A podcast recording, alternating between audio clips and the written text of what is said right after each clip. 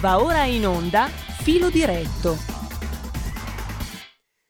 E dopo aver ascoltato questa straordinaria canzone Felicità di Albano e Romina Power, la linea torna al nostro straordinario Antonino Danna. Grazie, super giovane, il nostro Cristian Basini. Siete sempre sulle magiche, magiche, magiche onde di Radio Libertà. Questo è sempre il filo diretto. Antonino Danna al microfono con voi, eh Lorenzo 199, no Antonino Albano no, sì Albano sì, perché è il momento in cui sotto il caldo del sole d'estate, sotto il solleone, viene fuori il lato più nazional popolare del sottoscritto e quindi Albano sì, proprio insomma a livello guarda di lui, come scrisse Nino Frassica, un posters un posters di Albano e Romina con loro che si guardano lui, lei negli occhiali di lui. Quindi non ti preoccupare, è proprio il caldo che a questo punto stimola vecchi ricordi, vecchie robe. Poi, tra l'altro, questo era un video dell'82 girato in Germania. C'è lui che ha eh, il, lo smoking, solo che si è dimenticato da bottonare l'ultimo bottone proprio sopra l'ombelico sulla panza. Quindi, mentre canta tutto elegante e compunto, però si vede questa camicia aperta quasi sopra la braghetta. Tra l'altro, pezzo veramente spettacolare, felicità. Loro due hanno proprio la faccia di chi aveva un'Argenta 2000 climatizzata, sapete quelle Argenta di colore beige che si usavano allora, che vendeva la Fiat allora? L'Argenta 2000 climatizzata, madonna. Veramente, che cosa abbiamo attraversato in questi anni? Prove terribili. Va bene, allora apriamo il filo diretto 0266203529 se volete essere dei nostri, oppure 346 642 7756 per le vostre zappe o whatsapp che dir vogliano sì, alcune eh, zappe che sono arrivate e che residuano dalla rassegna stampa, le leggo con molto piacere. Ciao Antonino, sei forte, grazie anche tu. Ma nessuno ricorda Draghi che ha approvato il salario di cittadinanza il 110%, tutti i provvedimenti senza regole severe e certe. E cosa ne pensiamo degli sbarchi? Non era più semplice affidare il controllo ai comuni? Cioè i comuni che controllano gli sbarchi? Mm. I sindaci dei quali sono esenti da ogni responsabilità, eppure ci sono uffici tecnici che possono fare squadra e aiutare i comuni che non ne dispongono. Per i servizi sociali dico che andrebbero tutti riformati, ma almeno si potrebbero verificare le responsabilità e la corretta applicazione delle norme. Boh, siamo in Italia, credo sia meglio votare. Una destra unita con Salvini, meno buono e forse ingenuo. Ciao. Pino il portoghese, gradito ritorno. Ciao Pino, ciao Antonino. Io penso che Falcone, Borsellino e gli altri uomini retti siano stati mandati allo sbaraglio perché lo Stato non voleva e non vuole combattere la delinquenza. Fa solo scene di parata. Bravo, bella rassegna, grazie.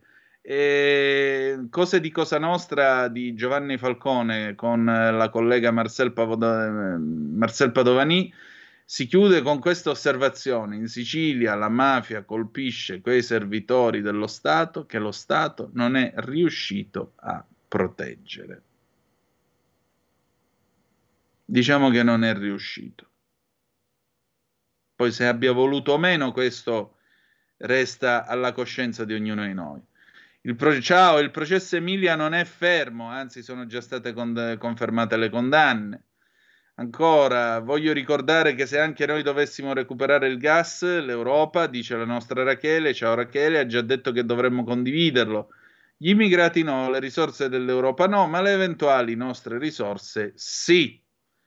Eh, più che altro dovremmo anche caricarci i debiti col PNRR, per cui immaginate le magnifiche sorti e progressive di questa nostra Europa. Allora, noi apriamo questo filo diretto perché c'è un tema del quale torniamo a occuparci e di cui si è occupato il nostro Edoardo Montolli con il suo momento, lo sapete, è la rubrica che lui pubblica ogni martedì su eh, Cronaca Vera. Questa volta il caso è quello di un povero disgraziato a cui era arrivata una cartella in Vereconda lui ha voluto fare ha voluto fare ricorso, ma lo Stato gli ha detto benissimo, se vuoi andare davanti al giudice, però prima mi paghi il contributo unificato. Il contributo unificato è di una cifra esorbitante che supera la cartella stessa.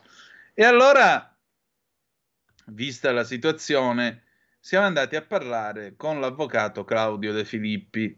Avvocato Claudio De Filippi che naturalmente ha eh, seguito questo caso raccontato dal nostro Edoardo Montolli Beh, state a sentire che cosa ci ha detto. Eh, regia, se siamo pronti possiamo andare. Radio ascoltatori, buongiorno. Avvocato Claudio De Filippi, Foro di Milano. Come spesso accade, prendo spunto da casi di cronaca della scorsa settimana in particolare un eh, sito che è il sito Fronte del Blog, che è un sito organizzato da un giornalista, tale Edoardo Montolli, che reso famoso dalle Iene per il caso di Erba e i numerosi libri scritti sul caso di Erba e su altre, e tanti articoli ovviamente di giornale, ha pubblicato questo, questo articolo che è uscito anche su Dagospia. L'articolo appunto parla di eh, impugnazioni delle cartelle esattoriali solo i ricchi se le possono permettere. Questo a grandi linee il titolo. In effetti esiste una norma che non è codificata dalla legge, ma è semplicemente una circolare dell'Agenzia delle Entrate, quindi pro domo sua, che praticamente quantifica il contributo unificato dovuto a Mm, in seguito a ricorsi alle commissioni tributarie per quanto concerne i tributi che vengono impugnati, le cartelle e, e di file di pagamento e quant'altro, gli estratti di ruolo. E queste, questi contributi unificati sono molto pesanti, quindi determinano eh, faccio un esempio, quel cliente che è stato esaminato dal, dalla, eh, nell'articolo parla di un cliente dello studio nostro che praticamente ha presentato un ricorso presso la commissione tributaria di Livorno per un ammontare di circa 260 mila euro e si è visto arrivare un contributo unificato di circa 30 mila euro quindi quasi più del 10% del valore delle cartelle impugnate. Allora questo perché? Perché il meccanismo comporta a grandi linee che la commissione tributaria, la cancelleria, calcoli il contributo sulla base di ogni cartella impugnata. Quindi non sulla base dell'ammontare di tutto il uh, debito impugnato, in questo caso 260 mila euro, avrebbe determinato, secondo il decreto ministeriale del 2014, secondo, scusate, ho sbagliato, eh, il, secondo la tariffa uh, diciamo, del contributo unificato, avrebbe determinato un esborso di contributo unificato di 1500 euro. Invece il contribuente si è visto richiedere la cifra di circa 30.000 euro. Questo perché se non si paga poi il contributo si triplica la sanzione, viene triplicato lo stesso contributo. Quindi tutta questa situazione determina eh, una sperequazione, un aggravamento della situazione del debitore che si vede richiedere delle cifre stratosferiche da parte dell'erario solo per poter accedere al tribunale.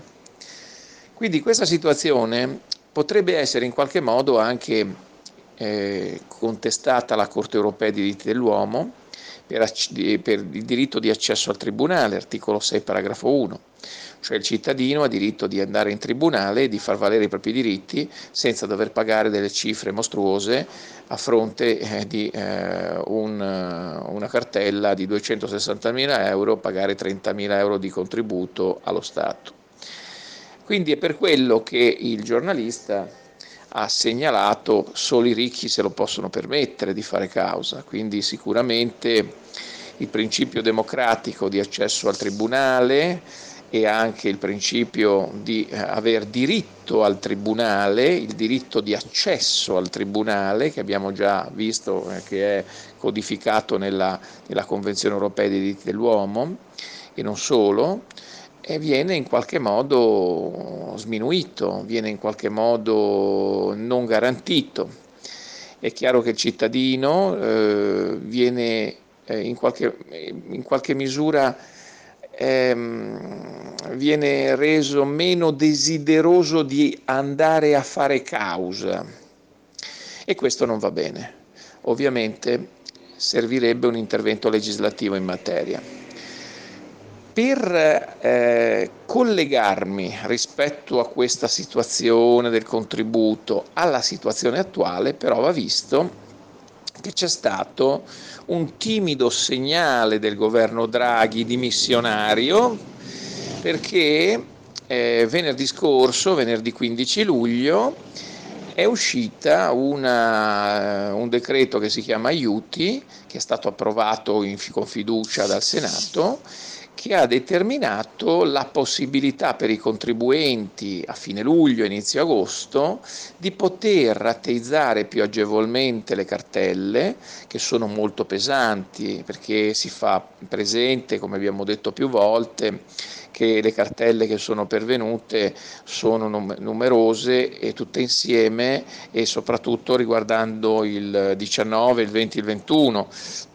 come anni. Quindi il, il governo eh, ha eh, preso in considerazione l'esigenza dei cittadini, delle imprese, dei professionisti, degli artigiani dei commercianti di eh, poter eh, spalmare tutto questo debito che arriva eh, pesante con le, tutte le sanzioni del caso eh, in più anni.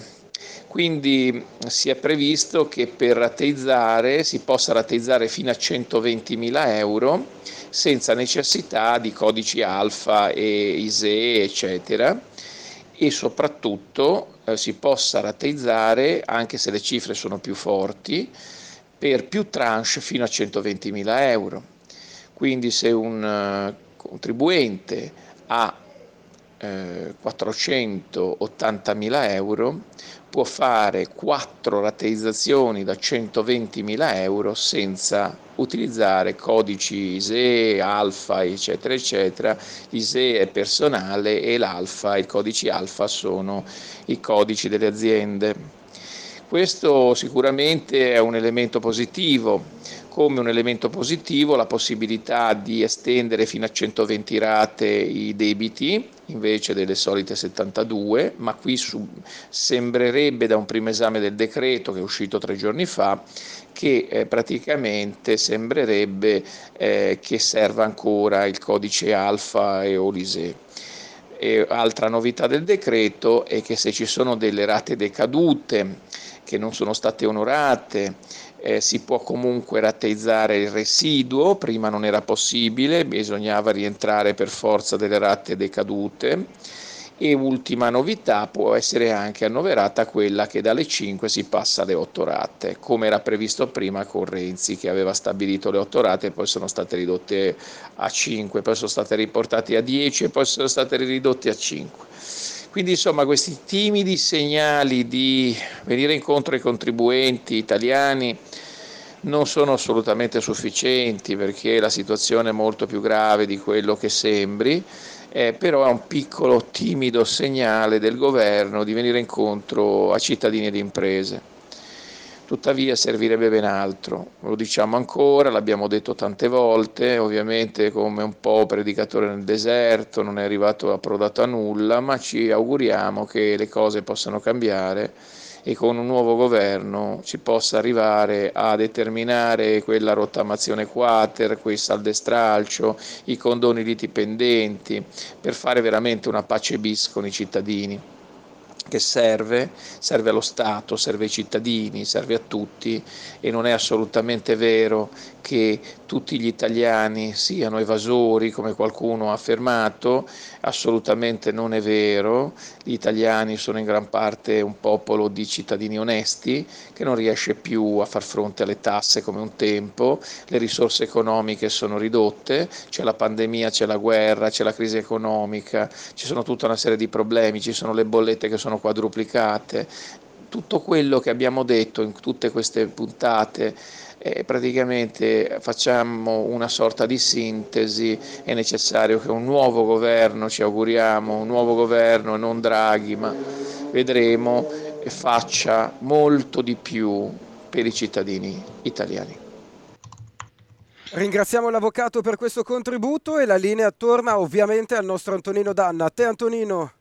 Eccoci, grazie. Siete sempre sulle magiche, magiche, magiche onde di Radio Libertà. Antonino Danna al microfono con voi. Grazie ancora al nostro Christian in regia. Che dire di più? Mi sembra che siamo ormai a delle vicende kafkiane, veramente assurde. Uno Stato sempre più assurdo, sempre più nemico. Eh, del cittadino. Eppure, come vedete, quando si tratta di parlare di queste cose, quando si solleva il tema della gente che sputa sangue per, per pagare i conti a questo Stato, improvvisamente diventa chi?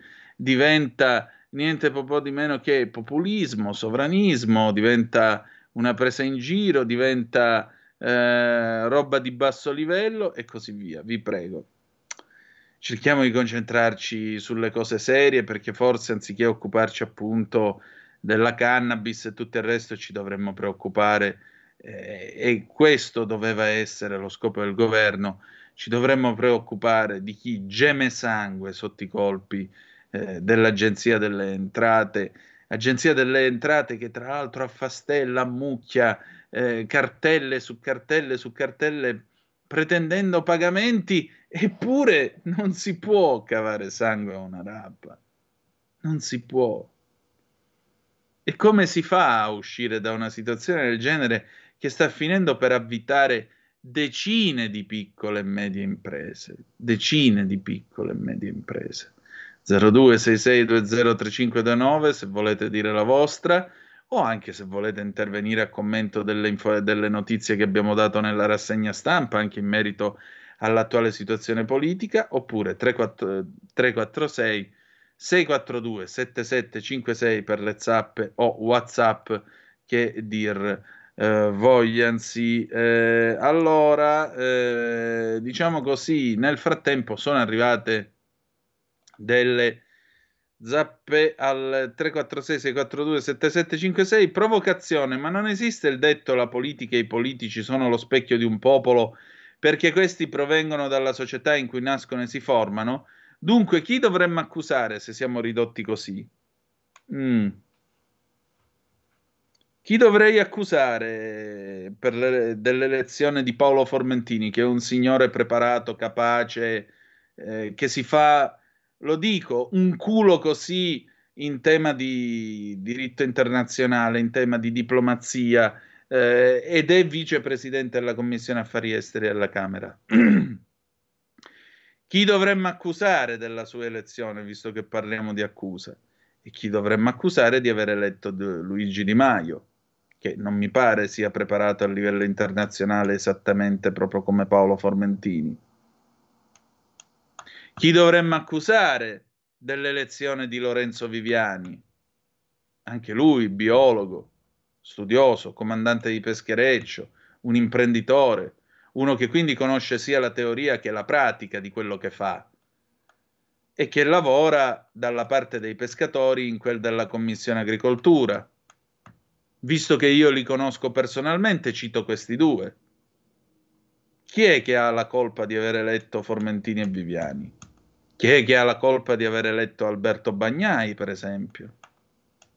E chi è che ha la colpa invece di aver eletto altri personaggi, gente che dice che bisognava eh, strofinare gli alberi col sapone per combattere la xylella, gente che quando fa caldo aumenta la richiesta di corrente elettrica e di condizionatori e quindi sale il PIL, gente che non voleva il TAP, di chi è la colpa?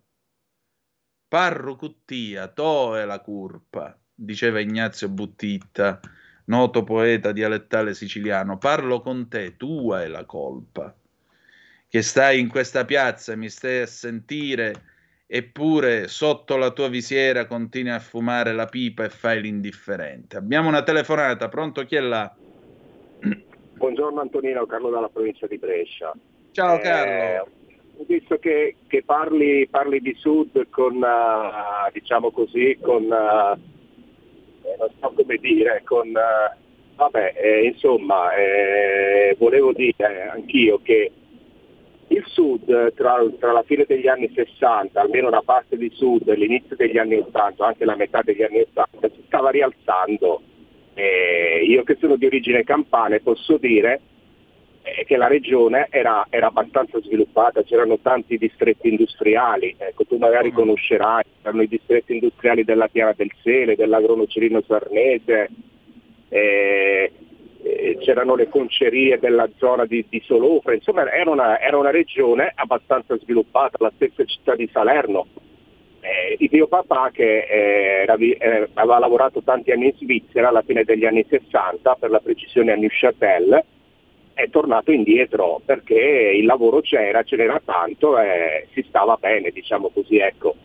Poi purtroppo dalla metà degli anni Ottanta è capitato qualcosa e non riesco a capire neanche io che cosa, che ha portato la situazione verso un degrado che oggi veramente mi, mi piange il cuore, cioè io oggi parlo con i miei parenti e con i miei amici e c'è una situazione veramente di degrado eh, incredibile, cioè eh, la regione da cui provengo io era molto più sviluppata 30 anni fa, 40 anni fa, 50 anni fa che oggi. Cioè, tra 50 anni fa ed oggi non c'è più paragone, è cambiato tutto, eppure io, io stesso non riesco a capirne il perché e come mai. E la cosa più grave, vedo, non so, camminando per le strade di Brescia, mi rendo conto e vedo del, de, delle persone che provengono dal sud e mi accorgo che sono arrivate da, da qualche mese, da, eh, da qualche anno e questo mi fa male, dico ma com'è possibile che dopo tanti anni la gente deve continuare a partire ed emigrare dal sud? Ecco.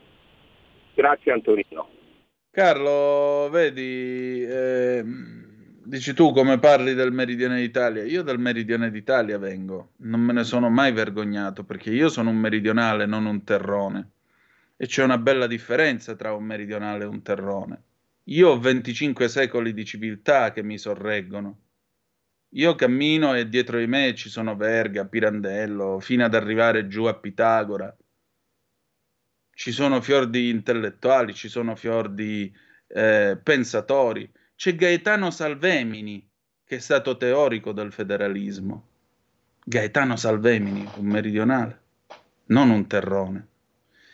E a maggior ragione, e difatti io mi incazzo se mi danno del terrone, perché terrone è un insulto e io non sono un terrone. Ribadisco, ho 25 secoli di, di civiltà che mi sorreggono. 25, non uno. Allora, chiarito questo, a maggior ragione a me il cuore piange sangue.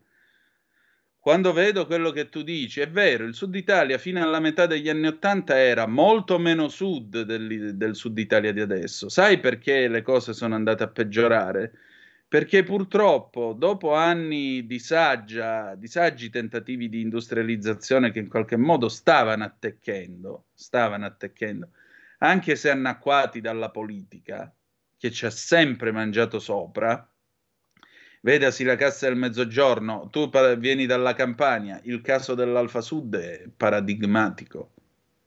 L'Alfa Sud è l'unica opera pubblica in Italia, nella storia d'Italia, che sia costata meno del suo preventivo.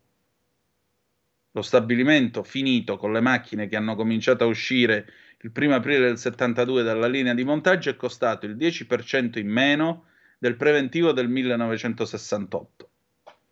Svalutazione e inflazione incluse. Allora capisci che qual è il problema? Il problema è che purtroppo negli anni Ottanta la politica ha debordato e ha debordato ulteriormente potenziando il concetto di assistenzialismo, il concetto del posto, il concetto del sussidio, il concetto del vota con me che ti faccio il favore. E questa logica purtroppo è rimasta. E oggi prosegue con altri, con altri, basta vedere le ultime elezioni, che vengono e ti dicono reddito di cittadinanza. Non vengono e ti dicono lotta alle mafie, investimenti, sviluppo. Non dicono assolutamente nulla di tutto questo dicono reddito di cittadinanza. Perché? Perché lo Stato ci ha da campare. No, lo Stato non vi deve campare, lo Stato vi deve dare lavoro. Perché io conosco solo un modo per aiutare i poveri ed è lo stesso modo che aveva Reagan, non far parte del loro numero, con tutte le mie forze. Con tutte le mie forze. Andiamo in pausa e torniamo subito. Radio Libertà. Veniamo da una lunga storia e andiamo incontro al futuro con spirito libero per ascoltare tutti e per dare voce a tutti.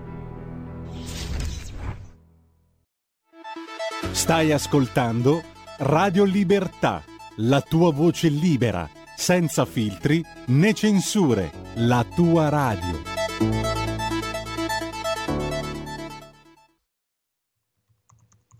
E rieccoci qua, siete di nuovo sulle magiche, magiche, magiche onde di Radio Libertà. Questo è sempre il filo diretto, Antonino Danna al microfono con voi. Sono arrivate altre zappe nel mentre, vediamo un po' che cosa mi avete scritto al 346 642 7756. Maria di Sacile, oh, salutiamo il bellissimo Friuli Venezia Giulia. L'attuale situazione politica e di ingovernabilità è la conseguenza del mancato scioglimento delle Camere da parte di Mattarella nel momento in cui avrebbe dovuto capire che il Movimento alle 5 Stelle era allo sbando e non più affidabile prima di dare l'incarico a Draghi, oltretutto mal consigliato dai suoi consiglieri. Quindi la colpa è di Mattarella che non ha sciolto le Camere al momento opportuno. Poi non mi riferivo ai comuni per il controllo agli sbarchi, Salvini agli interni, va difeso da tutti e non solo dai leghisti. Evidentemente non mi ero espressa bene, ciao. Sì, in effetti non avevo capito.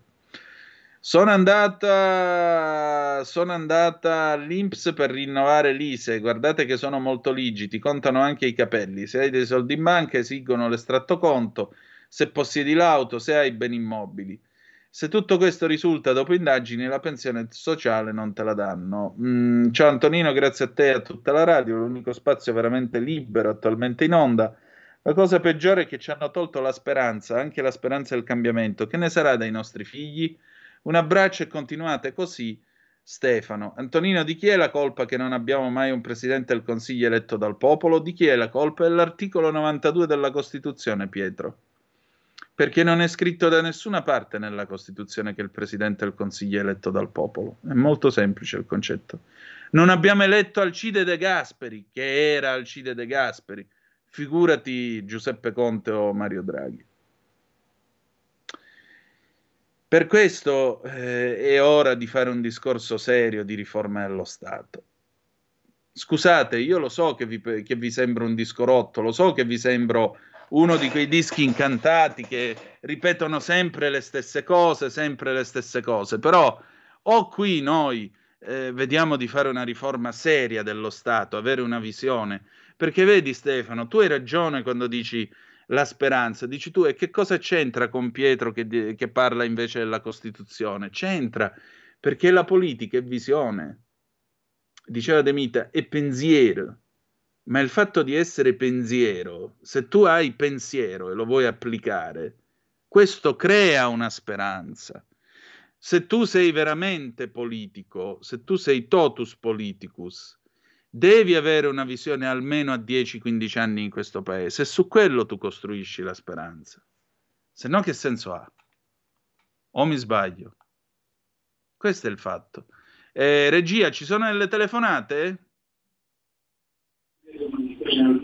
Pronto? Ciao Antonino, sono Marino da Brescia.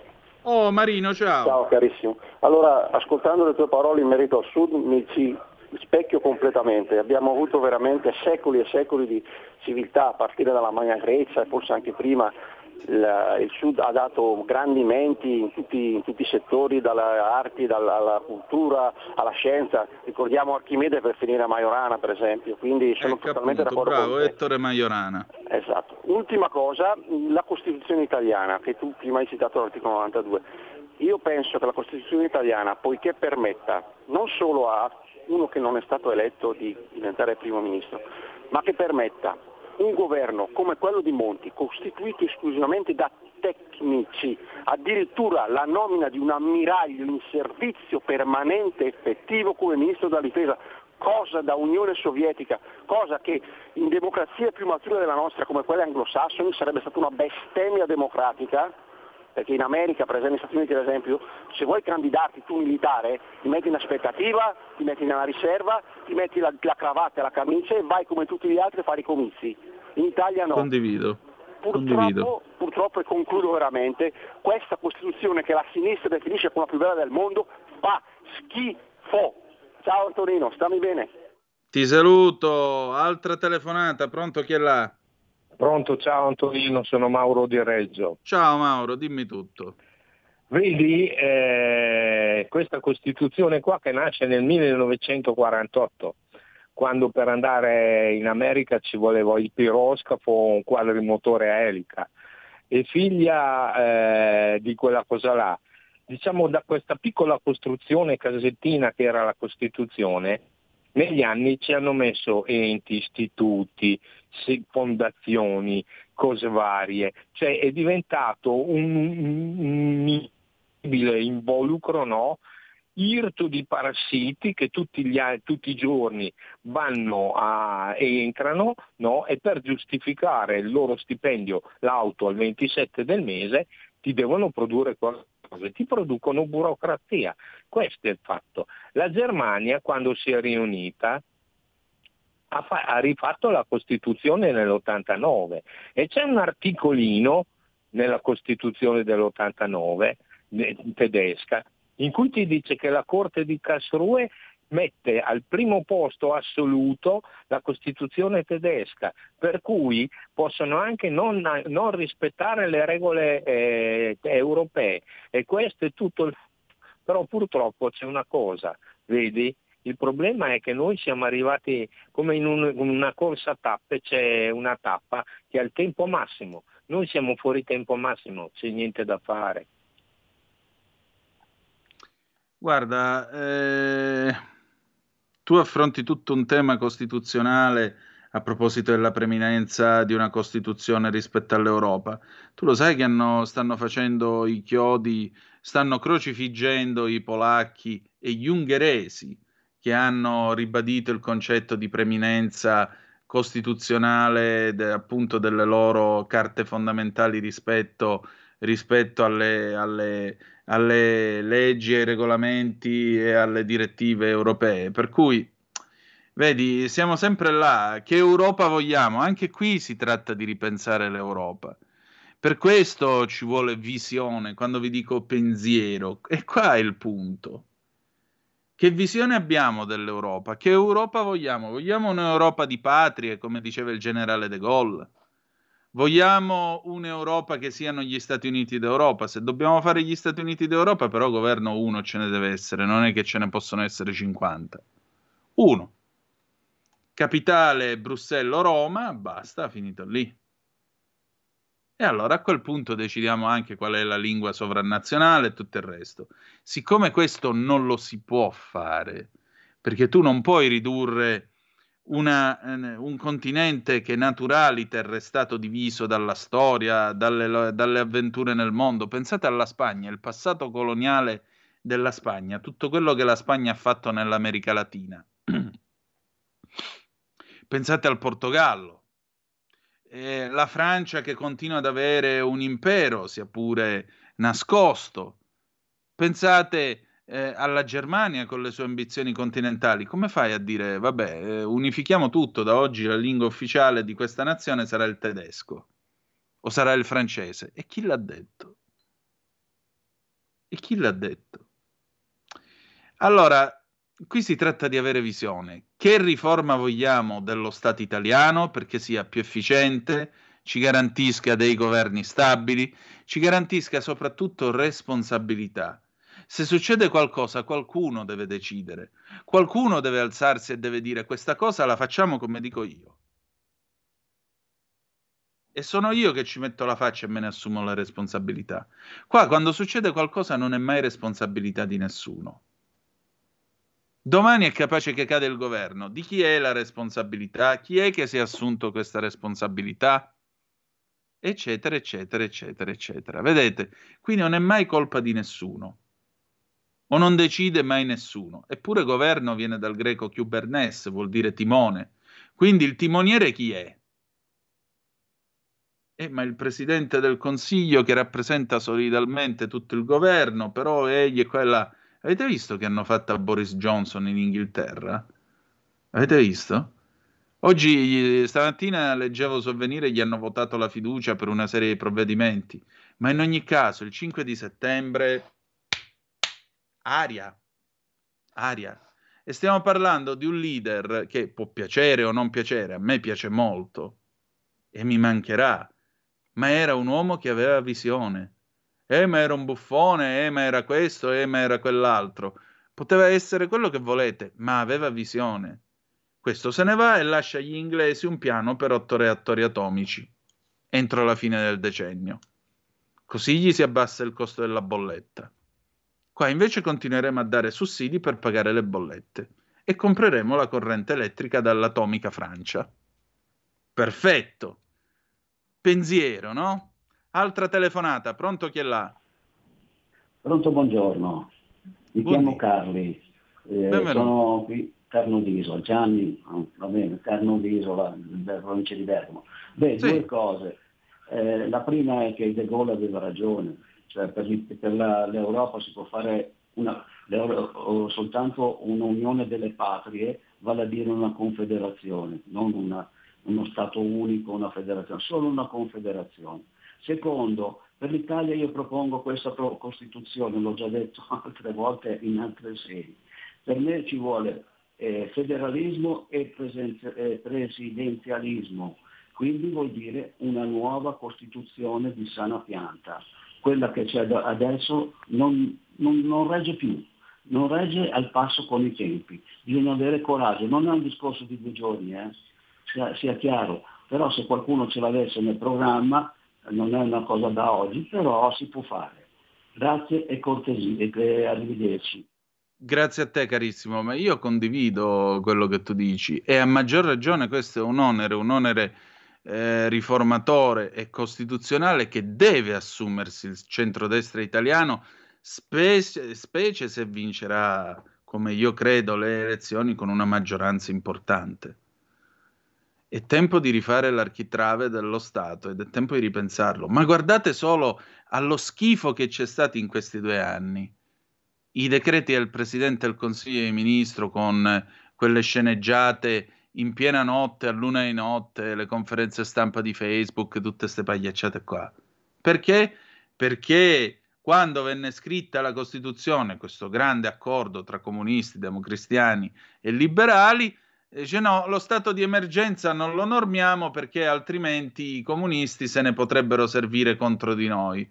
E allo stesso modo noi comunisti non vogliamo che si normi lo stato di emergenza perché? Perché così, se no, diamo un'arma in più agli, ai democristiani che se ne potrebbero servire. Vedete, sti giochini anche basta. È ora di avere uno Stato moderno e veloce. Rievocava il 1948 il nostro eh, Mauro da Reggio Emilia. Nel 1948 l'auto più diffusa, e non l'avevano certo tutti, era la Topolino, che faceva 82 all'ora col vento a favore.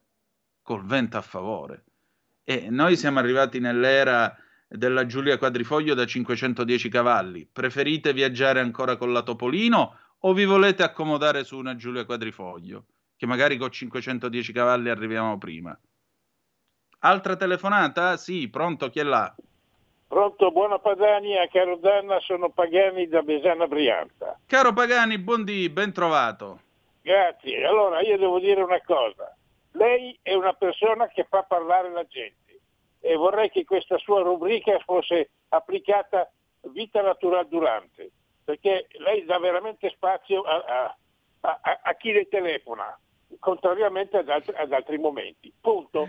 Allora io mi riferisco... Grazie, però io devo smorzare questo, questo, suo entusiasmo perché i complimenti mi imbarazzano, quindi le rispondo no, che io lo faccio per soldi. È la verità, eh, faccio ascoltare. Eh, ma io lo faccio per soldi. Ecco, abbiamo, eh, abbiamo, vabbè, abbiamo buttato in vacca i suoi complimenti. Prego, mi dica. E anche il mio cane mena la cosa gratis, eh? quando, mi, quando, arriva, quando arrivo col biscotto fa andare la cua, quando invece non ce l'ho il biscotto quasi quasi mi evita. Ah, e allora, prego, dica. Allora, diciamo questo. Il mio, il mio amico Pippo da Como aveva fatto un'affermazione che condivido sì. parzialmente ed è quella che quando lo, lo Stato eh, parla di antimafia ci prende per i fondelli. Io devo dire è vero parzialmente, perché quando c'era Salvini al Ministero degli Interni alla mafia ha dato fastidio e guarda caso poi è successo quello che è successo, eh? perché poi continuano a usare impropriamente, impropriamente i vari Moito e compagnia bella, che sono sciocchezze, e, e ogni cosa che faceva Salvini non andava mai bene, e devo ricordare che Salvini ha bloccato gli sbarchi dei clandestini. E guardi che io non sono più tanto tenero con Salvini di questi tempi, però magari avessimo ancora Salvini della volta precedente eh, al Ministero degli Interni, cosa che non abbiamo più. E poi volevo aggiungere un'ultima cosa, eh, c'è stato un altro, mi pare che sia il Marco da Mantova, abbia toccato l'argomento Cutro, e Cutro è un residente paesino in Calabria, dove eh, avevano fatto un gemellaggio Pronto? Sì, Pronto? la sto ascoltando. Ah, avevano fatto un gemellaggio con un sindaco di Reggio Emilia, del quale potrei fare il nome ma non lo faccio, se crede glielo faccio, durante le elezioni eh, che si terrono in quei giorni. E a, e a Cutro, insomma, mi pare che esistesse una, una, certa famiglia che non era proprio di specchiata eh, onestà. E, e poi i gemellaggi si facevano durante il periodo elettorale per il sindaco di Reggio Emilia. Oggi questo signore fa il deputato in Parlamento. Eh, non aggiungo altro, se crede posso fare nomi e cognomi e non mi nascondo certo che io do sempre il mio nome e cognome quando mi assumo delle responsabilità. E vorrei ricordare che questo signore sta a sinistra e queste famiglie di, di Cutro ovviamente eh, votavano poi forse per chi? Non certo per la Lega eh, a questo punto Reggio Emilia, tra, tra parentesi, Reggio Emilia, io la conosco molto bene perché la mia prima moglie era di Reggio Emilia, per cui la conobbi per tanti, per tanti anni mentre mi recavo dai parenti, ci recavamo dai suoi parenti e devo dire che si mangia un gran bene a Reggio Emilia. Punto. E basta così. Allora Salvini, torniamo ad averlo come ministro degli interni e non come, come strapuntino di Berlusconi e io tornerò a dire evviva la Lega. Per il momento non mi sta bene questa Lega. Grazie dello spazio e buona Padania a lei. Grazie carissimo, un abbraccio Pagani. Allora, eh, poco da dire, purtroppo esistono alcune famiglie appunto che non stiamo parlando di gente che porta cogn- lo stesso cognome, o meglio, molto spesso portano tutti lo stesso cognome tra di loro fino alla sesta fino alla sesta, settima generazione e ahimè però loro poi fanno quello che vogliono e lo Stato magari se ne dovrebbe interessare un pochettino di più. Il buon, il buon Gratteri non va lasciato solo, non va lasciato solo perché vorrei ricordare che tutti questi ammazzateci tutti, le lenzuola, le manifestazioni, per carità va benissimo, guai se non ci fossero ma io vi vorrei ricordare che a Zoom con Giulio Cainarca e l'amico Pietro Comito, che io saluto, coraggioso cronista di Indrangheta in Calabria, lo ripeto, coraggioso cronista di Indrangheta in Calabria, vi abbiamo raccontato il maxi processo all'Andrangheta in corso alla Mezia. Non si è alzato un dito che fosse uno dalla cosiddetta società civile. Avrebbero dovuto fare le barricate davanti all'aula di tribunale e festeggiare e incoraggiare i magistrati, come la gente che fermava Di Pietra a Milano negli ingorghi durante Mani Pulite nel 92 gli batteva le mani. Non c'è stato uno che abbia alzato un dito. Altra telefonata, pronto chi è là? Buongiorno Deanna, tocca a me Giancarlo da Brescia. Benvenuto Giancarlo. Eh, buon, buon, mattino caldo qua, già 31 gradi in casa qua, andiamo bene. Ah, per favore, che se ci penso già sudo di mio, ma così no, sudo il doppio. Mi, mi, coraggio, mi coraggio Giancarlo. Mi dia di scusi, per quanto riguarda la malavita organizzata, mi pare che questo Stato qua, 150 anni fa, quando il buon Peppino è partito con la sua barchetta e, e i suoi mille accoliti, già in Sicilia la mafia dell'epoca, eh, in accordo forse con eh, i politici dell'epoca, ehm, aveva già segnato la strada per chi era contro questa unità. Eh, dietro alla, alla, nave dei mille c'era anche la nave degli inglesi, la della massoneria inglese. Ma se lei mi parla della Topolino mi tira in ballo il mio povero vecchio, no? non potevo non chiamare. Era stata dica, una delle dica. prime macchine che ho usato sul lavoro tantissimi anni fa perché è stato assunto lì all'ex Istituto Tormo Case Popolari dell'epoca nel, nell'immediato dopoguerra e ora si chiama Aler. Ha fatto persino l'autista al povero Moroni, quello che poi mio padre è andato in pensione e quell'altro si è suicidato, forse perché ha perso un autista bravo come il mio papà. Eh, purtroppo il buon Moroni, che era appunto il tesoriere no, dei socialisti, non si è ammazzato per inutile. questo ma anche e soprattutto per mani pulite e per i metodi di chi faceva tintinnare le manette. La sua lettera che mandò a Napolitano fu un gesto di estrema dignità, oltre che dignità politica, dignità umana e politica e grazie per aver ricordato qui la figura del povero Moroni. Prego. Eh, comunque niente, un giorno ci va, va, va, giù a Milano, va a Milano, andavo sempre a Pirellone per portare eh, ci va giù con un, eh, con un, paio di geometri di quelli dell'ex Haller e a un certo punto uno gli fa senta Faustino mi lascia guidare la macchina arrivano quasi a Milano gli lascia guidare la macchina mio padre si è addormentato. A un certo punto voleva fare un incidente mio padre che, che si era messo dietro eh, fa un colpo in avanti il commento gli dà un colpo sulla testa quell'altro davanti e ha avuto un trauma lì l'hanno dovuto ricoverare in ospedale e gli fa il geometra la, che era la guida che ha fatto insieme, non, non gli dica che era la polizia, dica che era lei a guidare, non io. Eh, scusate, mi scusi per il nanetto, come diceva quel tipo là. Eh, buongiorno, buongiorno Grazie, no, ma eh, vecchie, storie, vecchie storie che ci piacciono di un'Italia in bianco e nero che ha ancora un buon sapore. Allora, con molto piacere sento di nuovo parlare il signor Pagani, come ha ragione Marisa Darò, 346 642 7756.